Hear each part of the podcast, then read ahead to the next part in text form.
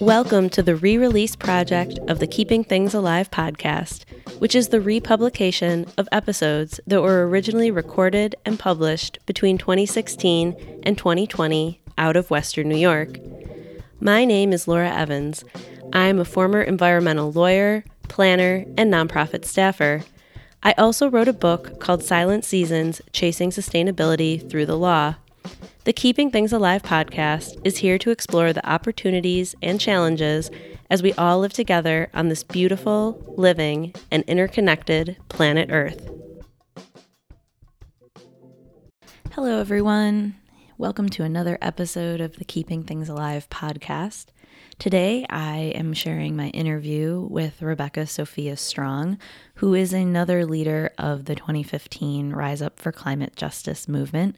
She was, I would call her the one of the faces of this particular campaign. She was hired by Sierra Club as the main organizer of two of the biggest events. Uh, one of them was the rally in Niagara Square, and then the other one was the gathering over Thanksgiving weekend, which everyone shared a meal, there was some ceremony, and that really got people um, prepared for the climate uh, talks in Paris. And I was really, right off the bat, just impressed with her energy and ability to bring people together, talk about difficult things in a public space. She's she's just very good at tapping into um, things that are really important to people. So, Rebecca is technically a contemplative psychotherapist, social artist, and a yoga teacher. She has an amazing uh, life history of adventure and collecting experiences.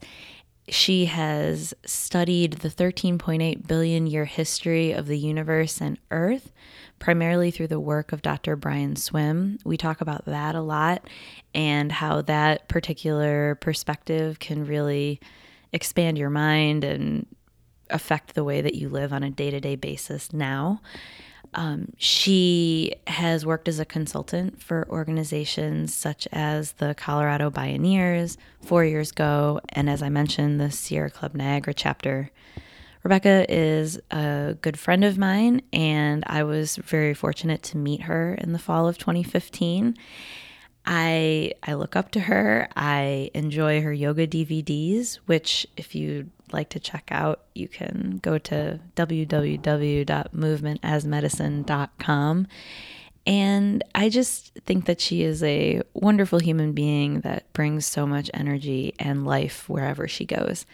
So please enjoy my interview with Rebecca Sophia Strong. Hi, Rebecca. Hi, Laura. How are you doing?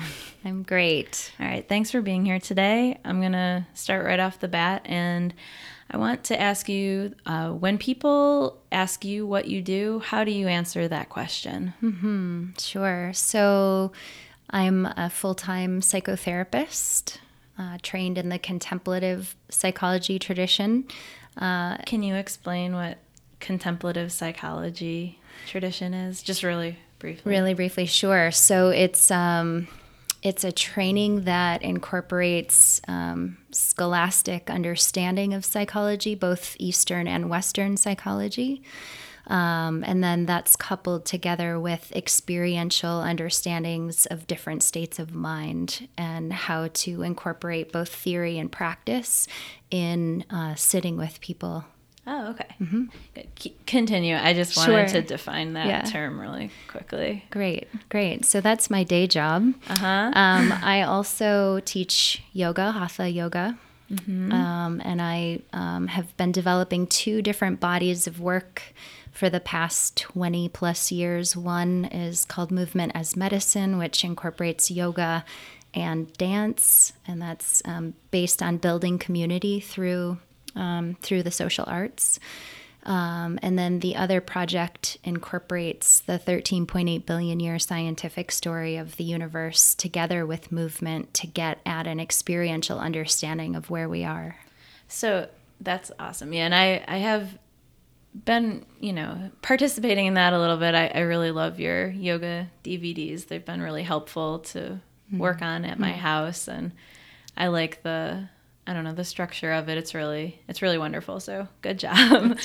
Um, how do you play out the second part of your work with the story of the universe? Where does that come into play mm-hmm. in you know the real world? Like how do, if you had an event that incorporated the uh, the story of the universe, what would you what would you do for that, or how have you done that in the past? Sure. Um, well, the the project is called the Embodied Cosmology Project, and it's got two branches. One branch is a 15 part non formal, movement based, and art based science curriculum that goes through the 13.8 billion year scientific story. And then the second branch of the project is a, a, stage production called Cosmogenesis, and I've actually performed it as a one woman show um, from the East Coast to the West Coast um, for the past several years. Um, but it's its true expression um, is a multicast um, uh, performance. So that's hopefully still hanging out there on the event horizon nice. waiting to happen. Very cool. So it's a yeah, performance art type of work. Mm-hmm. And that reminds me of of your TED talk that you did uh, fall 2015, mm-hmm. I believe. And do you want to does that touch in on this at all? Sure. Yeah, absolutely. So you know, I've been a person who, you know, grew up in the country in Niagara County and was extremely impressed as a young person um, by nature and having very experiential um, moments in my in my body and in my awareness in the natural world. Um, that kind of ignited a curiosity in me about science. Um, but I was also always a mover and a dancer. And so later in life, as I learned more about cosmology through the work of Dr. Brian Swimme, um, I was uh, just bringing in, I had to move the story. It, it, it created such energy in my, in my body and in my awareness that, that I actually had to express in response to the science. It was deeply poetic and deeply moving to me. Um, so my TED talk is called Our 13.8 Billion Year Somatic Wisdom.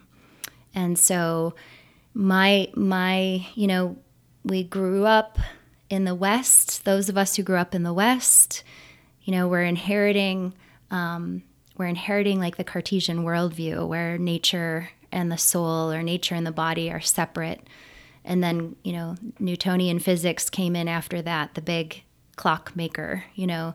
So this compartmentalization of the natural world and and the peop- and humans kind of being separate from that. And for me um, the the science the the understanding of the cosmos is so intimate and um, so somehow getting like because I personally my personal organic response to the science was was to move and kind of get inside of it and understand it more deeply than just sitting and reading. Mm-hmm. Um, so I started to create environments where people could embody that deeper understanding. It's not interpretive dance, very, very far from it. It's more about getting inside of the mind of the cell mm-hmm. and getting inside of the life, getting inside of the life within us.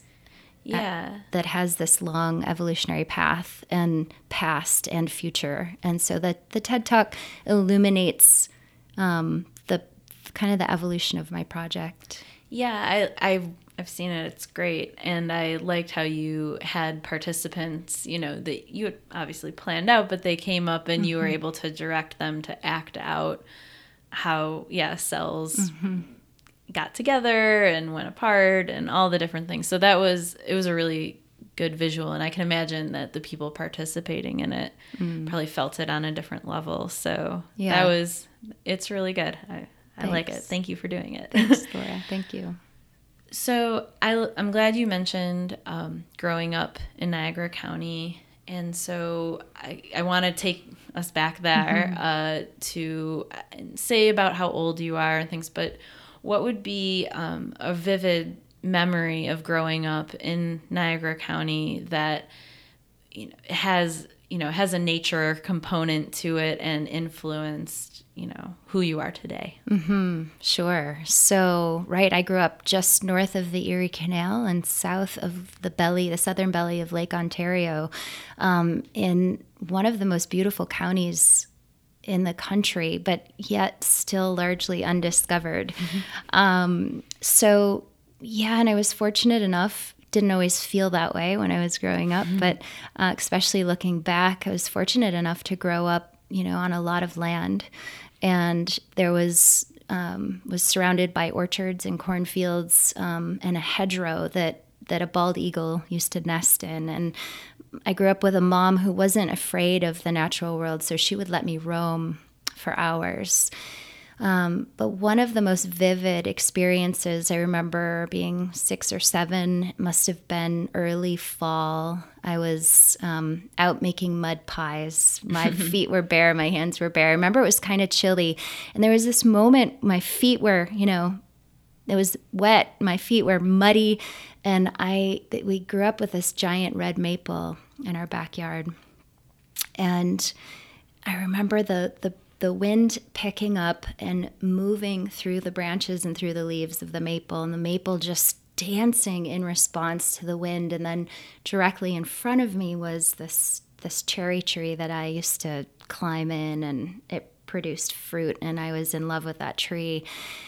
And then I remember just looking up into the sky. It was beautiful blue sky, giant cumulus clouds, really kind of cruising by, and I had this transpersonal moment as a child, feeling like all of these elements um, were relating to each other and were connected and were interconnected and were creating um, a story together and I was a part of it. Yeah, I was going to ask you if you fit in there too. Absolutely. So, yeah. Nice. I I it was ecstatic. I think it was one of my first ecstatic moments mm-hmm. as as a human being and and I felt absolutely held and um, contained by um, like it was like these giant arms of of connectedness and uh, it was uh, it was a moment that has influenced me yeah. Mm-hmm. Do you? That's beautiful.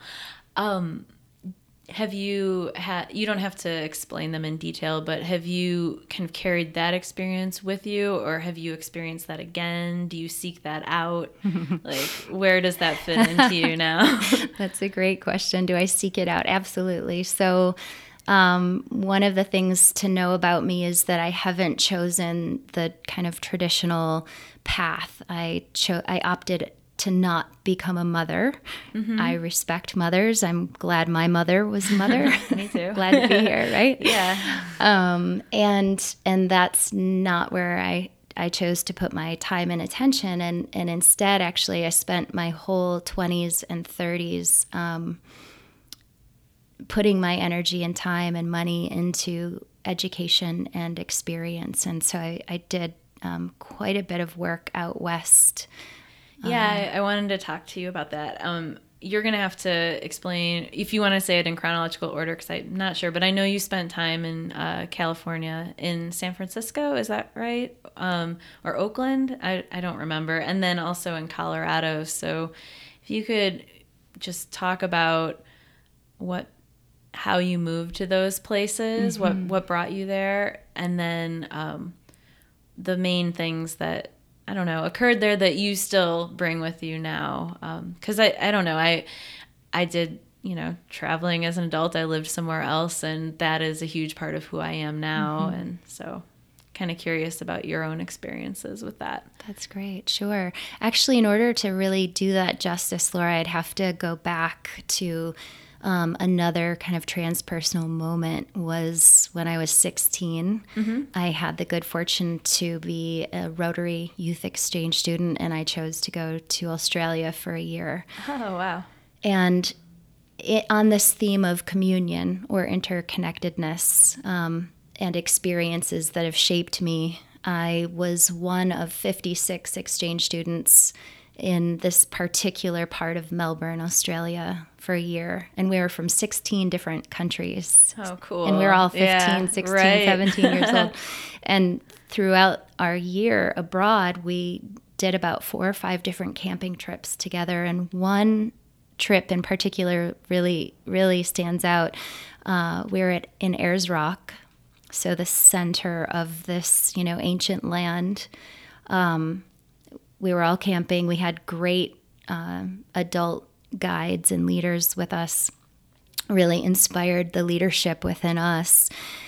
Standing around a campfire, you know, and sharing stories from our our homelands and and singing. And I remember a woman from where was she from? From Tanzania introduced me to Tracy Chapman's music. Uh huh. so we were singing together, all of these these young people from around the world singing, talking about a revolution. Tracy Chapman's, yeah, you know that song, right? Yeah. And it was just again this ecstatic, you know, like the stars were in the middle of of this great, you know, c- continent in the southern hemisphere, and you know, we're all shapes and sizes and colors, and I I just and we're all singing and standing and dancing and um and it was ecstatic to me like this is the world right here. Mm-hmm.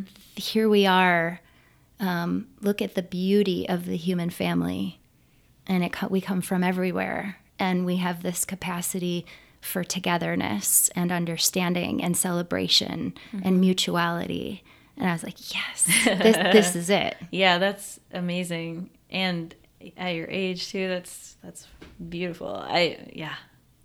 Very good. So everything I do is trying to get back to that moment Yeah, of bringing right. people together and um, creating, celebrating what already is. Yeah. Yeah. That's wonderful.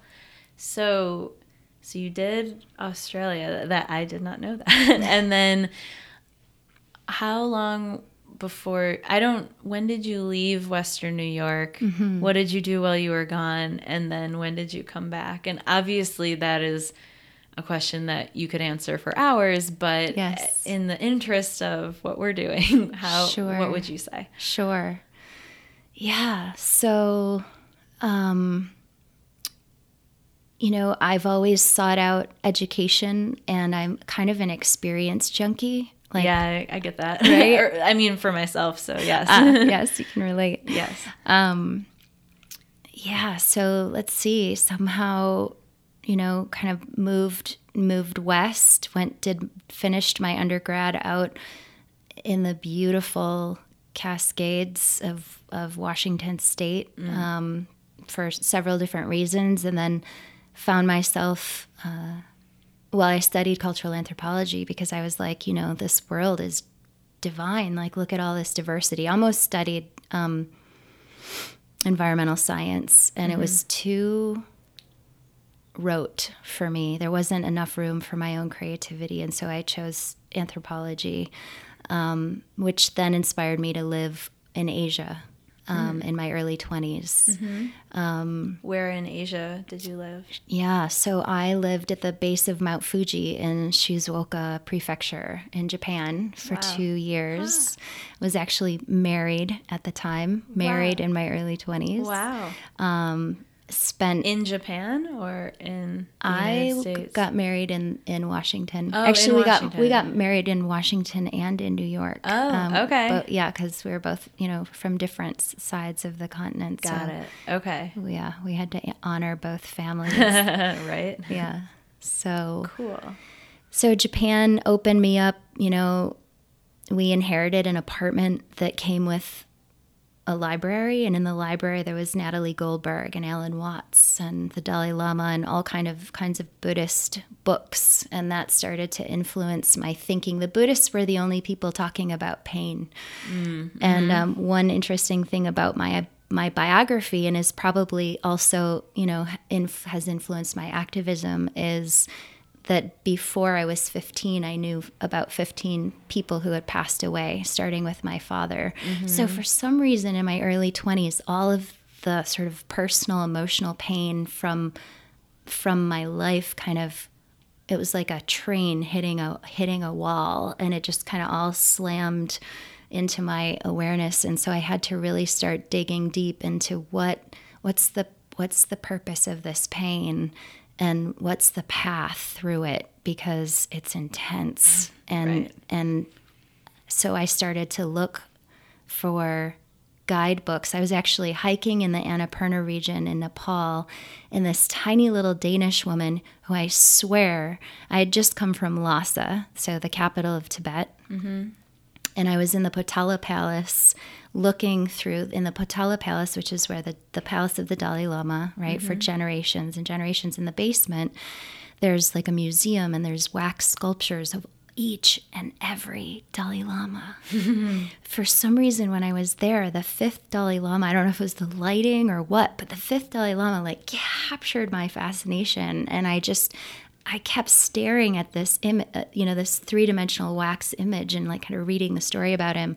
So then fast forward and I'm hiking in, in the, in the, um, Annapurna regions of the Himalayas. And this short little Danish woman comes up to me and she's like, You, you really got to read this book, The Tibetan Book of Living and Dying. And I'm like, Oh my God, she looks just like the fifth Dalai Lama. no way. Whoa. And, you know, you're hiking for 21 days on the, on the Annapurna circuit. And so people come and then they go. And then, like, you all kind of keep walking. And then you, you meet, you miraculously meet up like four days later with mm-hmm. some of the same people. And you're like, How's it going?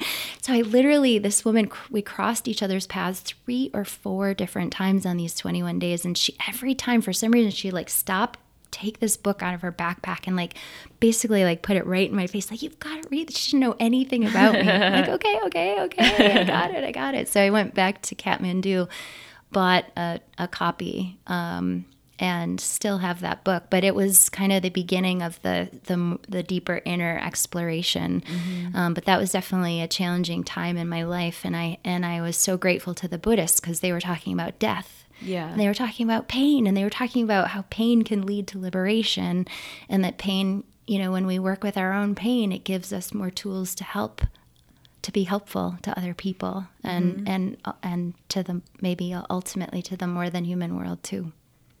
I love that. Yeah. That's wonderful. Um so, I guess if you want to mention any particular memories of either California or Colorado, mm-hmm. but then also the coming back to Western New York. What was that experience like for you? And I mean, I can I can ask you more questions along these lines, but I, what I want to do is get you back also to the mm-hmm. 2015 and the That's climate great. justice movement. So yeah, I mean, take your time answering this, but you're abroad and you're just seeing so you know your mind is expanding your heart's expanding yes. and then what brings you back here and um, yeah. then connecting with this climate justice movement that's great great laura thank you um, yeah so well coming back from Asia, I pursued a master's degree in psychotherapy, uh, contemplative psychology, like I had mentioned. And obviously, now maybe it makes a little more sense why I wanted to study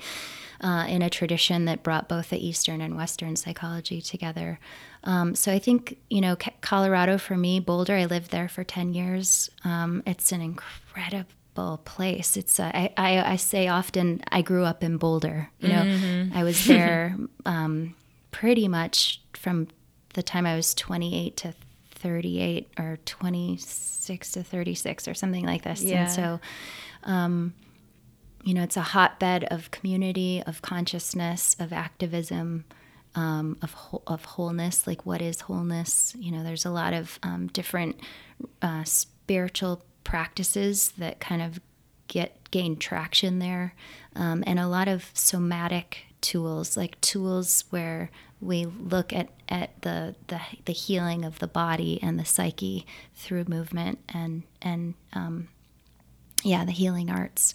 Um, so really, my time there was. Um, gosh, I got involved with the Bioneers there. I got trained as a Pachamama um, Alliance Awakening the Dreamer facilitator in Boulder. I was a pretty strong devout Buddhist meditator, practitioner. Um, while I was in Boulder.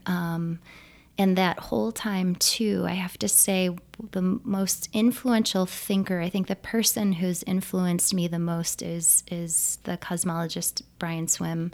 And I was actually I found his work on my path to Boulder, and then during my graduate program and beyond, I was also learning um, this 13.8 billion year story of the cosmos and and the Earth, um, which that is what eventually took me to California because I wanted to study at his feet, and I and I got to. That's amazing. I got to, yeah. How how was what was that like? Oh gosh. Um, can you ask me something more specific? Sure. Well, I, will th- I'll try. Um, because Brian Swimme is the person behind the recent documentary that was shown in Buffalo, um, Journey to the Universe, and um, so yeah, his just way of seeing the world and putting mm-hmm. history, human history, and world history, and yes. natural history in perspective is really pretty incredible and I think very freeing. So let's mm-hmm. see. So you you've been reading about him. You his work resonated with you. Mm-hmm. So I mm-hmm. guess what what did you uncover by working with him in person that was unexpected compared to just, you know, reading his work? Sure. Or if there's a particular memory that illuminates that. Yeah. Yeah, I, I feel like he's, you know, he's this really interesting combination. I always call him a mystic scientist because you, you just you get in the room with him and he this to me, this energy comes through. The first time I saw him was on a VHS tape. I don't even know if you know if you were around, right? So, oh, I, yeah, I know. I'm I'm familiar. yeah. Right. So, 1997, I yeah. a friend, uh-huh. you know, shows me a VHS lecture of him and so these ecstatic moments that i made reference to of you know being six or seven and being outside barefoot and just feeling like i was a part of some kind of looping interconnected wholeness yeah and then again at 16 in the middle of australia with you know the human family right and and so and then you know i i again experience and education have been kind of the things I've always sought. And when I came across Brian's work, he's ecstatic. Mm-hmm. Like like he's he's his his science is completely grounded. He's a mathematical physicist. You know, he's got a PhD in in gravity. Mm-hmm. like wow. like his science is is solid and yeah. grounded, but the way he talks about it is completely poetic mm-hmm. and it for some reason you know he talks a lot about the the,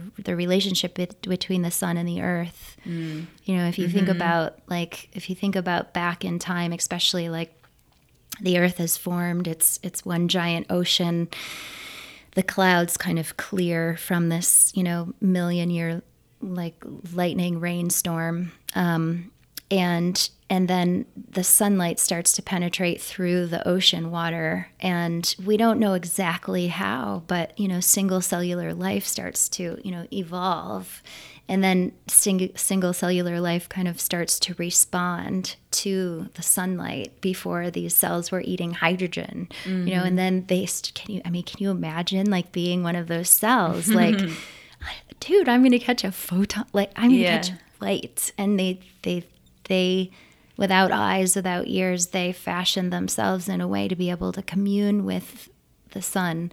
And so my own creativity, I often compare it to that. I mean, obviously, how can you compare anything to that moment? But for some reason, the way Brian talks about the evolution of the cosmos lit lit up something in me that just unfolded a lot of creativity.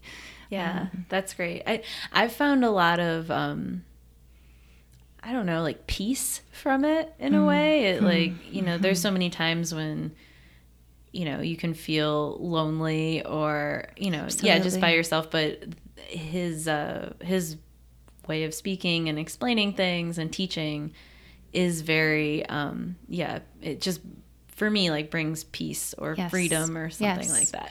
yes So- and that brings me to this memory of hearing Oren Lyons who's a Haudenosaunee elder right which brings us back to New York Mm. right, right, yeah. so here we are in New York State, like the birthplace of democracy. When we think about um, the time of the peacemaker, you know, the the time. If we think back to the native stories and the native people before um, the the the Europeans arrived here, you know, there. I I don't know this. I'm not an expert in that story or that time frame, but you know, the story goes the native tribes were sparring and this peacemaker came across Lake Ontario in a birch canoe, a canoe made of birchwood, and walked into the the commons, and you know, over time, convinced the the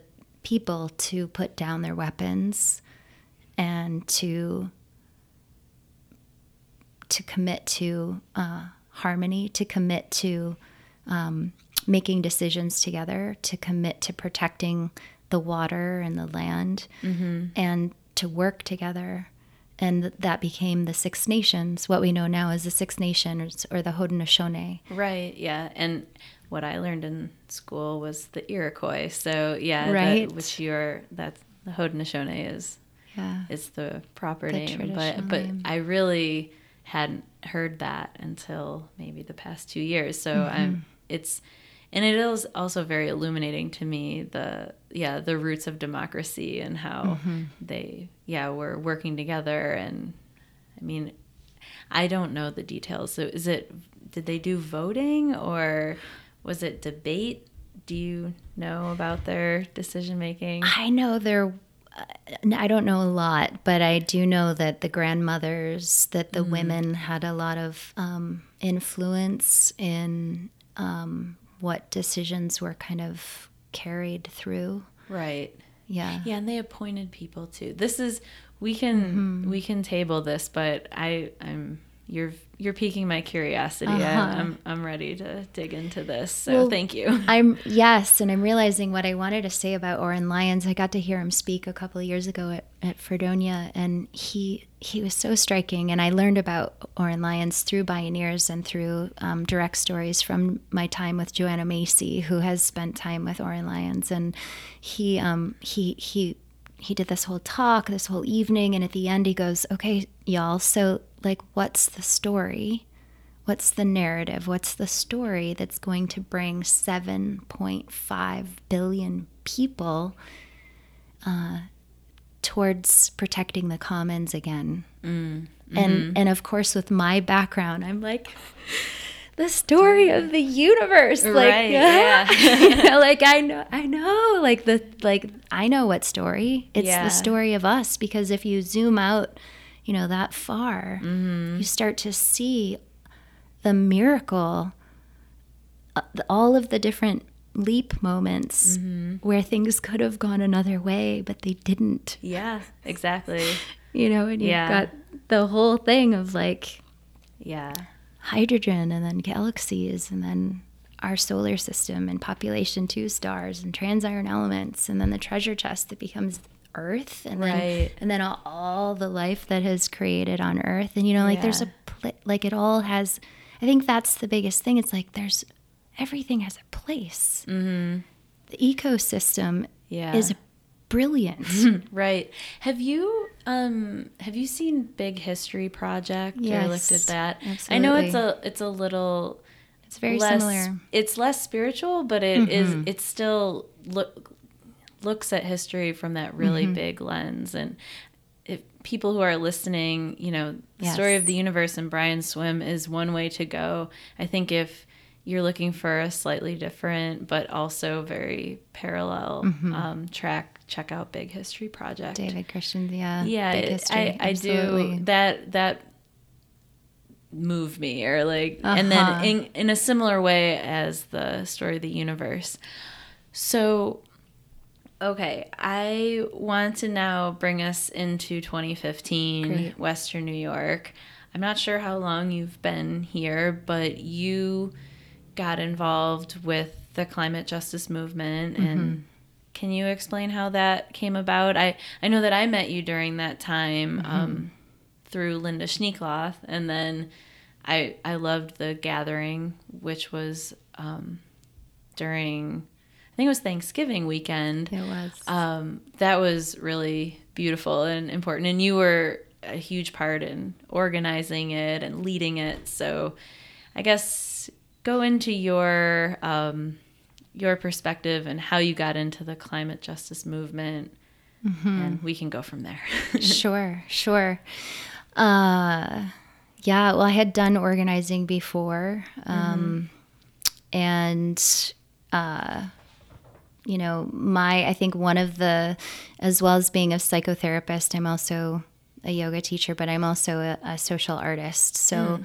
one of the passions that I have is bringing people together and having conversations that matter um, and, and facilitating large group, small group and large group processes. So, you know, the Sierra Club put out a call for an organizer mm. um, for the rally that we are having um, on the day that the Pope was addressing the U.S. Congress about the environment, mm-hmm. September 25th, yeah. 2015. Yeah. Um, so, and my idea for the rally was to bring the artists together um, mm-hmm. and to really give people an opportunity to um, harness their artistry towards a larger message, which to me is one of the most inspiring things a human being can do. Yeah. So we got involved with um, the Just Buffalo Writing Center. You know, I made a couple trips um, to visit the young people there and said, you know, we'd really, I know you're writing poetry. Mm-hmm. Um, did you know did you know about like this this new encyclical did you know about you know the pope addressing congress do you know about the paris climate talks that are coming up hey would you want to think about think about this larger context mm-hmm. and um, and write some stuff for us and so they they did so we had four or five youth mm-hmm. from the Just Buffalo Writing Center come out and um, perform some poetry. We had um, some local movement artists. We had a couple. We had you know like we had some transformation station where you know we made we made this giant box and on one end you kind of went in and it was the the petroleum you know military petroleum industrial complex and then you came out and it was uh you know, it was a, a world that works for all. It was, you know, there were windmills and green grasses and drinkable water and yeah, all that. Yeah, So I, I remember that. That was all of this was very. I mean, it seems like extra, but it's I don't. It's not. Mm. It's mm. it's real. It, mm-hmm. it it's the reason that there was an impact on that day. Uh, mm. Uh, I think so. Mm. Thank you for having that vision. Absolutely. social art. Yeah. Right. Like Right, and we had some kind of ship because we were thinking, are we are we going to be climate refugees soon? You know, mm-hmm. like the, it started off as like, are people going to want to leave the U.S. because our our government's not addressing climate? You know, it's mm-hmm. like, I think that's one of the tragedies of our time is like, for some reason, we're not. Um, we're really, really struggling as as a society to um, bear witness to be to be sober about mm. the fact that we live in a context right it's not just about us like we live in something that's sustaining us mm-hmm. but we're failing at turning our attention to the bigger picture and going oh wait this is a symbiotic relationship this is this is a reciprocal dance here. We actually have to give something back. Yeah. Yeah, I think I've never heard of the idea of being climate refugees to leave the US because they're not addressing climate change. I've always been thinking about climate refugees wanting to come here because by some really warped way that life goes, um, the United States contributes more to climate change than any country. Most, I mean, it's very top. Yet, because of where we're located, there's going to be certain parts of our country that will not have the extreme effects that other countries mm-hmm. will. So, mm-hmm. I think you know, in the future we'll be taking them in. But yeah, there is the other option of heading north or something. I've thought about it. I don't know. Right. We'll see. Right. Um, yeah, that that's great. Uh, I yeah, your your work for the for the rally was really good. I didn't know you at that point. I did. Mm-hmm. I met you and then went to the gathering. The gathering. So yeah, that was um, that was really wonderful. What can you think of any particular experiences from either the rally or the gathering that mm-hmm. um, stick with you today? Mm-hmm. Absolutely. Yeah, absolutely. One, um, was to see the the the level of volunteers like the amount of people who showed up to help create these art installations mm. that would be a part of the rally um, two on the day of the rally we thought maybe 150 people there were like 435 folks who showed up in niagara square which was a huge um, it was a good signal to yeah. us right yeah. Um, how did you communicate with those different groups? I mean, I know you said you went to the Just Buffalo writing and were able to talk with them directly, but yeah, how how did you connect with those other people and bring them into this? So that that is thanks for bringing it back the conversation back to that Laura because I feel like this is the um, this is the the game changer, mm-hmm. you know, to um, what kind of got unlocked in the fall of 2015 you know, um, hopefully with the other podcasts, you know, Linda Schneekloth and Roger Cook, hopefully they kind of talked a little we, bit. Yeah, this is a parallel question. Mm-hmm. It's not mm-hmm. exactly the same, but I am sure. very interested in how people communicate, find each how they find each other, how they communicate, how they work together to make something bigger than themselves. Right. Well, I think, you know, we have to thank our elders in this situation, Linda and Roger in particular, who basically, you know, Roger's coming from a history of um, work with the unions, mm-hmm. and Linda's coming, you know, with this pretty vigorous environmental activist, you know, path and they're really good friends and old friends and they disagree all the time and they keep coming back together and working hard and they decided, you know, when the Pope, you know, it's a huge thing what the Pope did, this encyclical, like mm-hmm. putting um, kind of everything out on on the table. There's a poet who talks about um, you know, an elder is someone who will take you into the woods mm. And tell you the truth. Mm-hmm. And it, and and so those kind of acts of courage really stand out yeah. when they happen, right? right. So the, the Pope and I'm I know there were things left out, like feminists were like, well, he didn't stand up enough for women, mm-hmm. but he did take a stand for the environment and he took a stand for the poor, and he's like, y'all, we got to get on this. We are in one giant boat here. Yeah. So Linda and Roger took the opportunity to go to, you know, Buffalo's 80% Catholic. Mm-hmm. Knock, knock, knock. Hello. Um, now that your Pope has, uh, you know, kind of come out with this declaration that we need to be really thinking about the environment and considering it and shifting our ideas and our behaviors can we you want to work together can we work together so right we've got these hands reaching across the aisle yeah we've yeah. got these intersections of of backgrounds coming together which is where diversity happens mm-hmm. that's where mm-hmm. creativity happens that's where evolution happens mm-hmm. so brilliant. They said yes. You know, Sister yeah. Eileen, boom, yes, bring me in. Yeah they then have created right this whole social justice climate justice sorry climate justice interfaith community that is you know 67 per people strong and building yeah. consistently since then still now live pulse happening right? Yeah. So then they bring in someone like me who's like been traveling around the world and like working with different nonprofit organizations working with leaders going okay and and being like the little you know, the little kid at 16 going, yeah, we're all together and we're talking about things that matter. So, so I, so one of the things, and I wasn't alone in this, this wasn't all my idea, but we, we really worked to bring in Push Buffalo, mm-hmm. the unions, the working family parties. Um, you know, I was driving to the east side you know, talking to Pridgen and his secretary, like, you know, how would you like to be involved? Like this, this, you know, this is this environmental justice, this climate justice story is it it it it affects all of us. There's a place at the table for all of us. Um, getting the youth involved, mm-hmm. the Sierra Club, obviously, right? MAP, you know, people who were activists and working on a social level, mm-hmm. but still even bringing the conversation up around climate, them going, I don't actually haven't really thought about climate and climate justice and how that affects you know growing food with youth or you know so it started to really create even more creative conversations between people and dialogue so here then there's the other the other piece mm-hmm.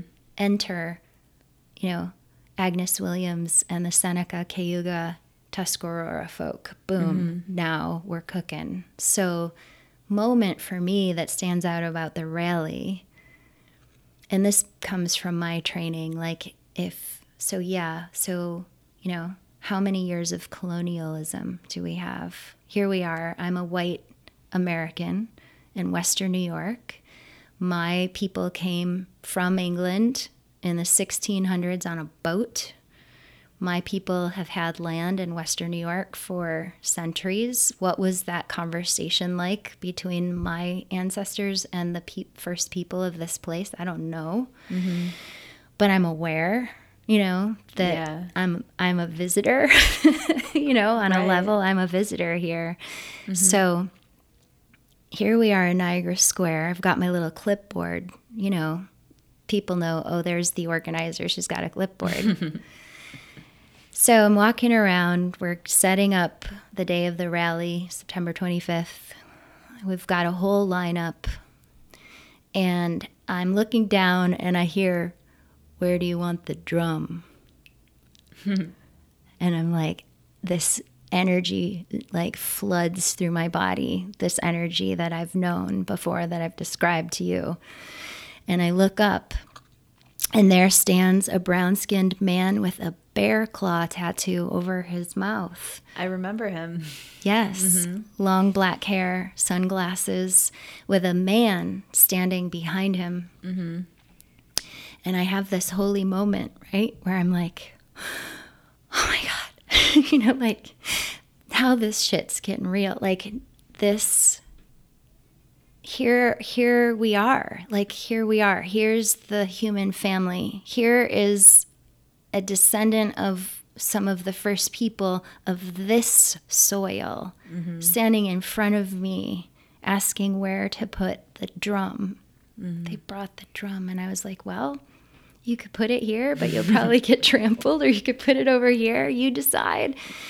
And so, you know, this was an element that we didn't plan for or predict. Um, the organizers didn't plan for or predict, but it created, um, it create it. It brought it all together. It was the completion that was needed, and and and then here was another moment of having been taught by elders, mm. thankfully, where it was my joy, my duty to kind of open the rally.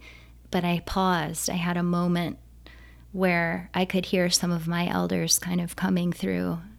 And it only made sense that the first peoples of this place would be the ones to welcome mm, right. everyone mm-hmm. and to begin the event. And so I turned around and walked over to who I knew now as Alan mm-hmm. and said, Alan, would you would you welcome us in? Would you say a prayer? Mm-hmm. And uh, he stood up and said, Yeah, okay. And came over the microphone and in um, Seneca or Cayuga, um, language spoke us into this place and wove us into this experience and to me that that ceremony that moment um, created an opportunity for something new to happen for for um, the possibility of wholeness amongst us as we lean into caring for our waters protecting our waters, protecting the soil, protecting the air, um, having this big conversation that matters. But mm-hmm. we, it's it's all of us. Mm-hmm. yeah, that's beautiful. Thank you mm-hmm. for sharing that. That's really good. Um, well, I think we can keep shifting mm-hmm. and to the present. Um, if there's any last things to say, I guess has anything come out of the climate justice campaign in 2015 that is still um, has it evolved into something else for you today or the other way you can answer that is what are your current passion projects um, which can include you know working towards your uh, license mm-hmm. but what what moves you now and is mm-hmm. if there's a connection to that time um, feel free absolutely yeah yeah yeah so sure on a personal level um, on the event horizon for me is getting my professional license as a as a psychotherapist. Um, you know the the whole economics of uh, a climate organizer um, has to be supplemented at some point with something uh, right yeah um, so I work for the earth and and have for a long time, and now it's really good to get to get a paycheck um, uh-huh. to get supplemented for that. Uh, so yeah, on the the near horizon, it's um, sitting for for an exam, professional exam. Mm-hmm. Um, and passing that, getting my license. Um, you know, I really care about the Cuomo, you know, putting pressure on Cuomo to to deny the air and the water permits for the Northern Access Pipeline project. Yeah. We've, we've got a, you know, April 7th, you know, the deadline. Is yeah. the deadline. And so I feel really passionate about, you know, we've, we've, uh, this, you know, this, if I've learned anything from my teachers over the years, it's this idea of expanding our sense of self. Mm. Right. So we've been taught that it's all about me. Mm. We're here to acquire stuff and number one goal is to protect your own private interest, your own personal interest. And, you know, I think it, you know, that's the, the formula for deep, deep suffering, right? And so, um, obviously we have to look out for ourselves and be accountable for ourselves on all kinds of levels um, but to also i think uh, you know someone recently said to me like human maturity it, it is is about perspective and mm. when we can start to take a perspective that's larger than just ourselves and and I really vote for for expanding our perspective not just to include people of other ethnic groups you know to expand to the point where you grok you are a part of this giant gorgeous diverse human family but we got to go even further. Mm-hmm. We have to include the others, you know, the the more than human others, the elements and the other species that we that we share that we would be tra- we would be I mean we're tragically impaired without them. Mm-hmm. Um, they're more than everything to us. Exactly. Um, so to extend that sense of self like well i'm feeling lazy i don't really want to call governor cuomo right? right. to like use that inner muscle to like to make the call to to stand up and to include the water in particular yeah. mm-hmm. in in our in our actions what kind of um, work have you been doing with the northern access pipeline i i mean i was here last summer when you were constructing a cardboard pipeline mm-hmm. and what other kinds of mm-hmm. work have you been doing with that yeah a little you know that was that was kind of the peak of it for me just because i've i've um, been i've in the last 10 months really been pulling in to to um, get my hours uh, toward my license um, as a psychotherapist. Uh, but so yeah, we constructed a, a cardboard pipeline. Yeah. And wore party hats and took out champagne glasses, and we were talking about, you know, would you like fracked water, a, fra- uh, a, fracked water cocktail. Yeah, yeah. Just to, you know, it's like bringing it home. Um, right. And I think that three dimensional visual is super important. I, you know, I organized uh, gathering coats for Mm, yeah, um, I remember that. You know, with Standing Rock. For Standing right. Rock. And, you know, helping to kind of make posts and build awareness around that. And I think, you know, on the local level, the the getting a no, you know, get, getting Governor Cuomo, he turned down the constitutional pipeline. Right. He can do it. Yeah. He's got the power. You know, we want to f- we want him to finish the the ban on fracking and Right. you know f- complete it. Yeah, I don't think I haven't talked to anyone about this particular pipeline yet. Um, but it it does take fracked gas from Pennsylvania and then through New York State into Canada. So it really is no energy benefit. Not I mean, I would prefer us to be steering away from fossil fuels anyway, Exactly, but yeah. this literally is no benefit to, To New New York State from an yeah. energy perspective. All it does is cut through the state and mess up streams and wetlands. So Yeah. it's and it's just, you know, one more piece of infrastructure in a dying industry. Yes. Um, so Yep. thank you for your work on that. And I, I've been trying to do a little bit of work with that on Sierra Club, um, and they're very passionate about it too. Yes. So Yes. I think the biggest, you know, yes, the streams, the creeks, the wetlands that it would put in danger, but it's also proposed to go under the Niagara River. And, you know, we just, again, we have to be zooming out. You know, Mm-hmm. we're old enough by now. we know enough. We know can't- enough. We, We- can't claim ignorance anymore. exactly like like if we think about the water crisis like hello you know it's Yeah. only going to continue and you think about the the resource of the great lakes and the niagara river you know people are going to need these freshwater bodies of water um, and and it's one of the biggest sources in the entire world. So Exactly. yeah. we have to think with you know um, cathedral like cathedral builders and we have to think um, with million year mind you know billion year mind and i think you know it's important to think what will this choice how will this choice impact Yeah. um, the, the whole bioregion a thousand years from now It would be a great step in the right direction if we could do 100 or 200. But yes, I agree Yeah. with you. For sure. a thousand would be amazing.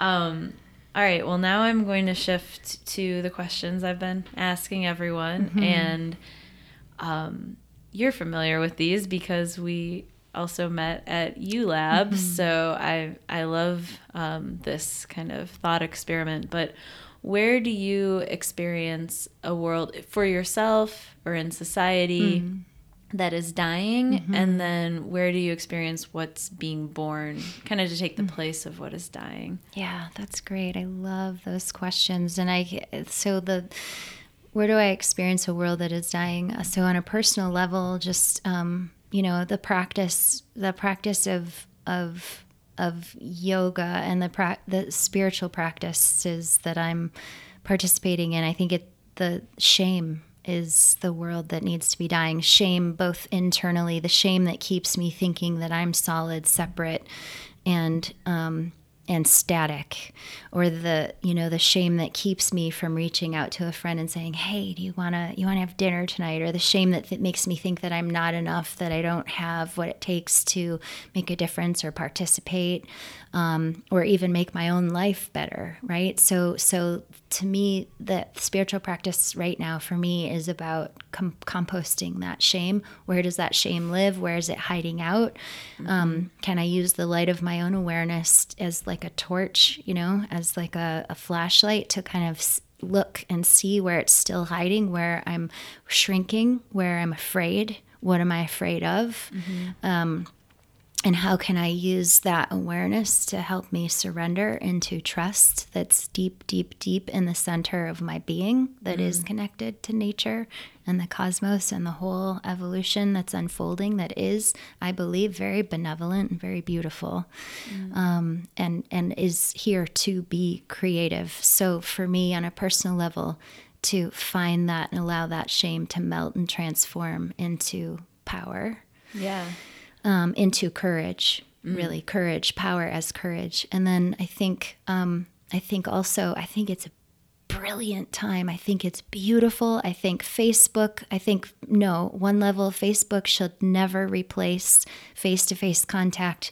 The screen should you know we're we're at danger of the screen becoming a replacement for for for in human in person human time and a picture of nature is not being in nature we yeah. need to seek you know time in the wilds mm-hmm. and put our money and our attention and our time into protecting and preserving um, versus just photographing which you know it's like we got that lived experience is irreplaceable um, yeah. and the benefit of social media i think at this moment is that you know that point in the Wizard of Oz where you know Dorothy and and and the lion and the the scarecrow and the Tin Man they're like and Toto are like terrified by this big bombastic voice you know mm-hmm. like every time the they hear the voice they just shudder you know they're like oh and they just kind of like yeah. right uh-huh. and then Toto like nature maybe yeah right the one that's still ha- at least half wild perhaps like you know, takes the curtain mm. in its mouth in his mouth and like reveals oh there's it's a man mm. you know mm-hmm. it's a human um, that human might also have a heart the way we do mm-hmm. and so i think you know social media gives us this opportunity to see through structures of corruption of um, of um, of what is the word? It's like dysfunction right? Mm-hmm. so so i think we live in an amazing time where we've got wikileaks and we've got you know we've got people. I have a friend benjamin who's raised money to give computers to afghani women and girls so that they can be you know using the inter jumping on the internet and telling their stories and kind of revealing the the depth of dysfunction mm. so that so that light can come through so that people you know we can we can together start to see more accurately um, the systems that don't actually work that that are for some and against most and that are oppressive and mm-hmm. we have this this opportunity to kind of pull back the curtain and reveal what's really going on and yeah. I think that's a, an extreme power. And and I think you know Brene Brown, um, who's a fellow social scientist, you know, she's come out with this whole work on shame. And you know, I was with a, a um, Dene woman, Pat McCabe, Woman Stands, Woman Stands Shining. I was with her at a conference in Scotland at Findhorn um, in 2014, and um, she talked about, you know, if we don't make it through this time, you know, because it's edgy, we don't know. We're chasing our own extinction, right? Mm-hmm. And so um, we really don't know how things will turn out. And she said, you know, if we don't make it through, it's because of shame. Wow. Yeah. Because we're ashamed. And I think colonialism, the history of colonialism that we each as Westerners, as European Americans care in particular, like we carry this shame.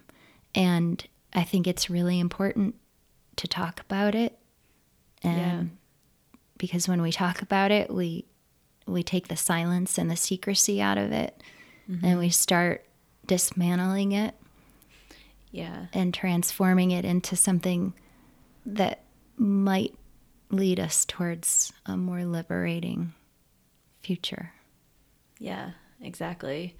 Yeah, that's it's interesting because I recently the just the word shame has come up in a number mm-hmm. of contexts mm-hmm. and I I agree with I agree with you.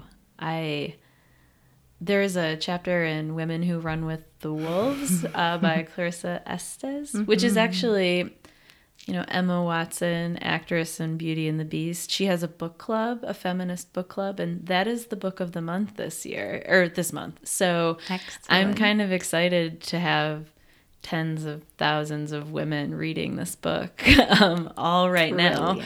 Yeah. But one of the, I don't know if it was a whole chapter or what, but I had read it about a year and a half ago, and she had talked about just the like this isn't not quite shame, but keeping a secret and mm how it can really destroy you mm and from shame and all those types of things and how important it is to share those types of things that bring you shame with at least start with one person or mm-hmm. else it's mm-hmm. going to eat you from the inside and I, that was very helpful for me mm-hmm. and has been a big source of liberation so mm-hmm. when you were just talking that came up for me so yeah. thanks yeah um so do you have anything in particular about what is being born right now mm, beautiful what is being born i think um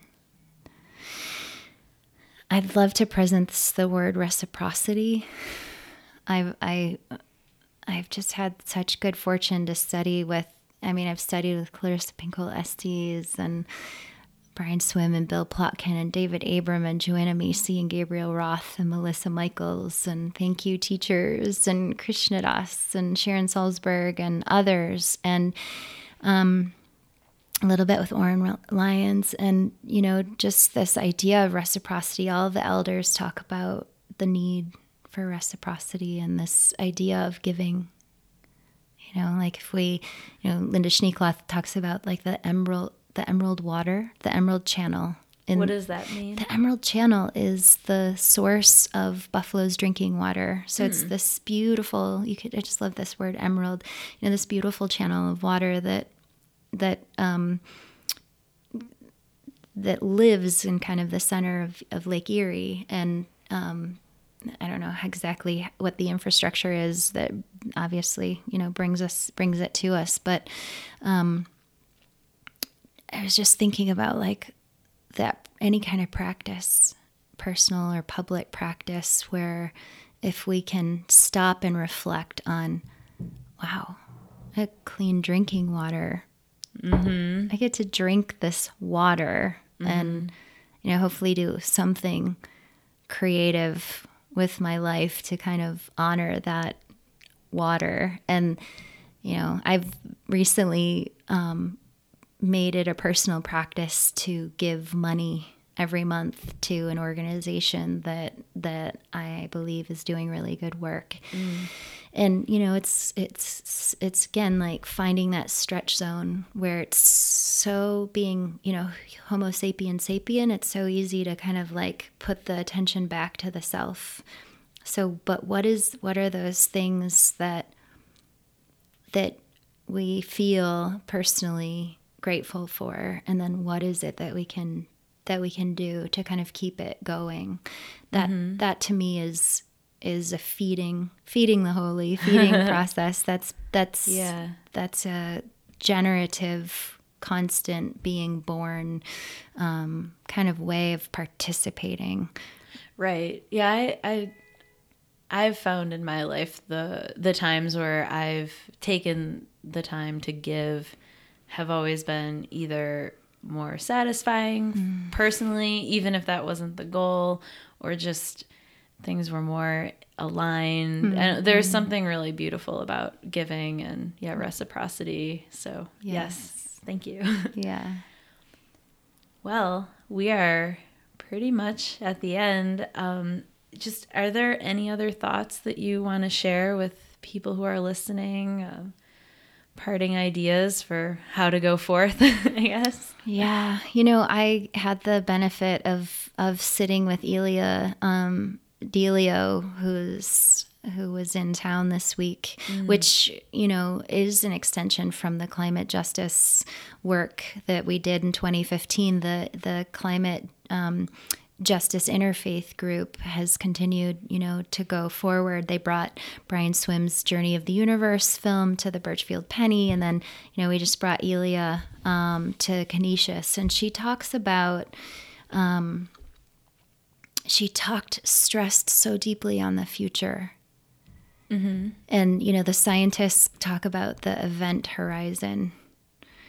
She she said something like I mean, what is, she, what is the event horizon? The event so so the event horizon is like this it's like this I I'll do my best. It's like it's this it's this generative um, threshold in the in the sometime distant but near future. Mm-hmm. And it's this idea that, you know, there's these cosmological forces that are constantly shaping everything, all of us.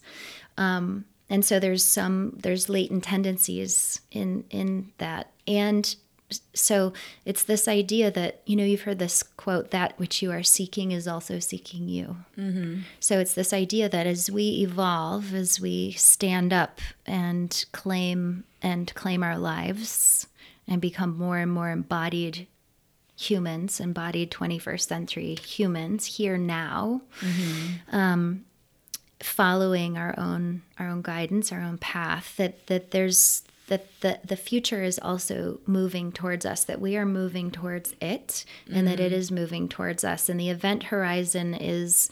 Um, is kind of like a promise i think i mean it's a real it's i'm not explaining it scientifically is that like where they meet or is that or when you look at it that's what you can see I, it's okay. You, I like, I like where you're going, but I'm trying to understand. Well, I think, I think, I, I think of it sort of more metaphorically okay. as like the intuitions, like uh, any kind of intuitions of what you feel like is yours to do, mm-hmm. and there's like mm-hmm. a rumbling inside about it. You know, yeah. I feel like the universe speaks through us as creativity, right? And there's something that is wanting to be called out of each and every one of us. And I think that's the most exciting, exquisite, luscious part of being a human being alive right now.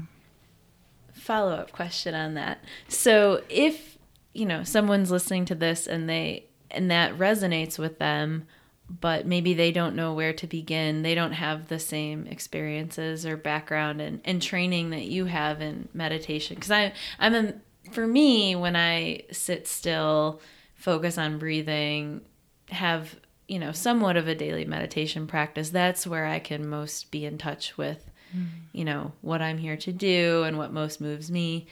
As some, if someone is listening and wanted to start out to really, you know, embody their calling, what would you suggest? Gosh. Well, or just I'm, as a first step. It, it doesn't have to be the whole thing, but where would you direct them? Listen to what you're allured to.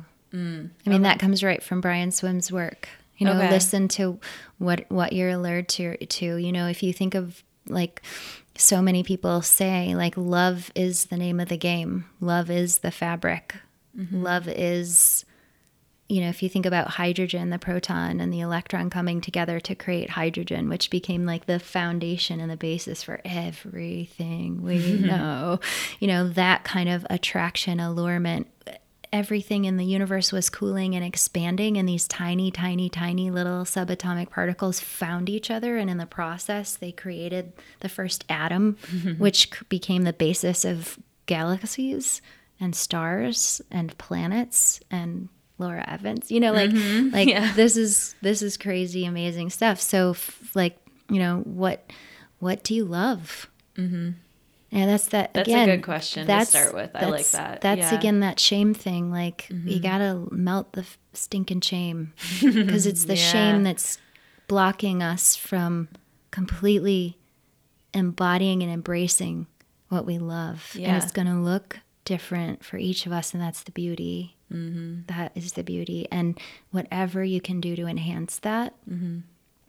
and protect that. So it means centration, like keeping some things out. Yeah. You know, like if I eat too much pizza, my mind isn't isn't clear enough. You know, you know, it's like what are the things that kind of delude that and what are the things that enhance that and that's the practice that's the spiritual practice that's the practice is building a life where that love is enhanced and magnified and being around people that bring that out with you and for you and invite you to keep um, allowing that to evolve. Mm-hmm. Thank you. Mm-hmm. That's amazing. Um, well, we're all done. I really appreciate you being here and thank you for all of your work. Mm-hmm. You're helping, you know, mm. humans everywhere. So I mm. really appreciate it. And Thanks. Thanks. Thanks so much, Laura. And I will be teaching a Here 1.0 meditation and oh. uh, yoga course in East Aurora in the fall. So, oh, perfect. Creative Wellness, come find us. Yeah, yeah. I'll. Uh, we're gonna have extensive show notes for yours, so I will have that in there too. So thank you. Thank you so much for doing this. It's really important work. You're welcome. Thanks. Mm-hmm. Bye. Bye bye.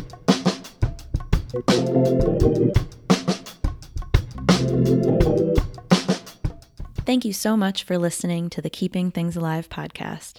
My name is Laura Evans, and if you would like more information about me, this podcast, or other work that I care about, please visit www.keepingthingsalive.org.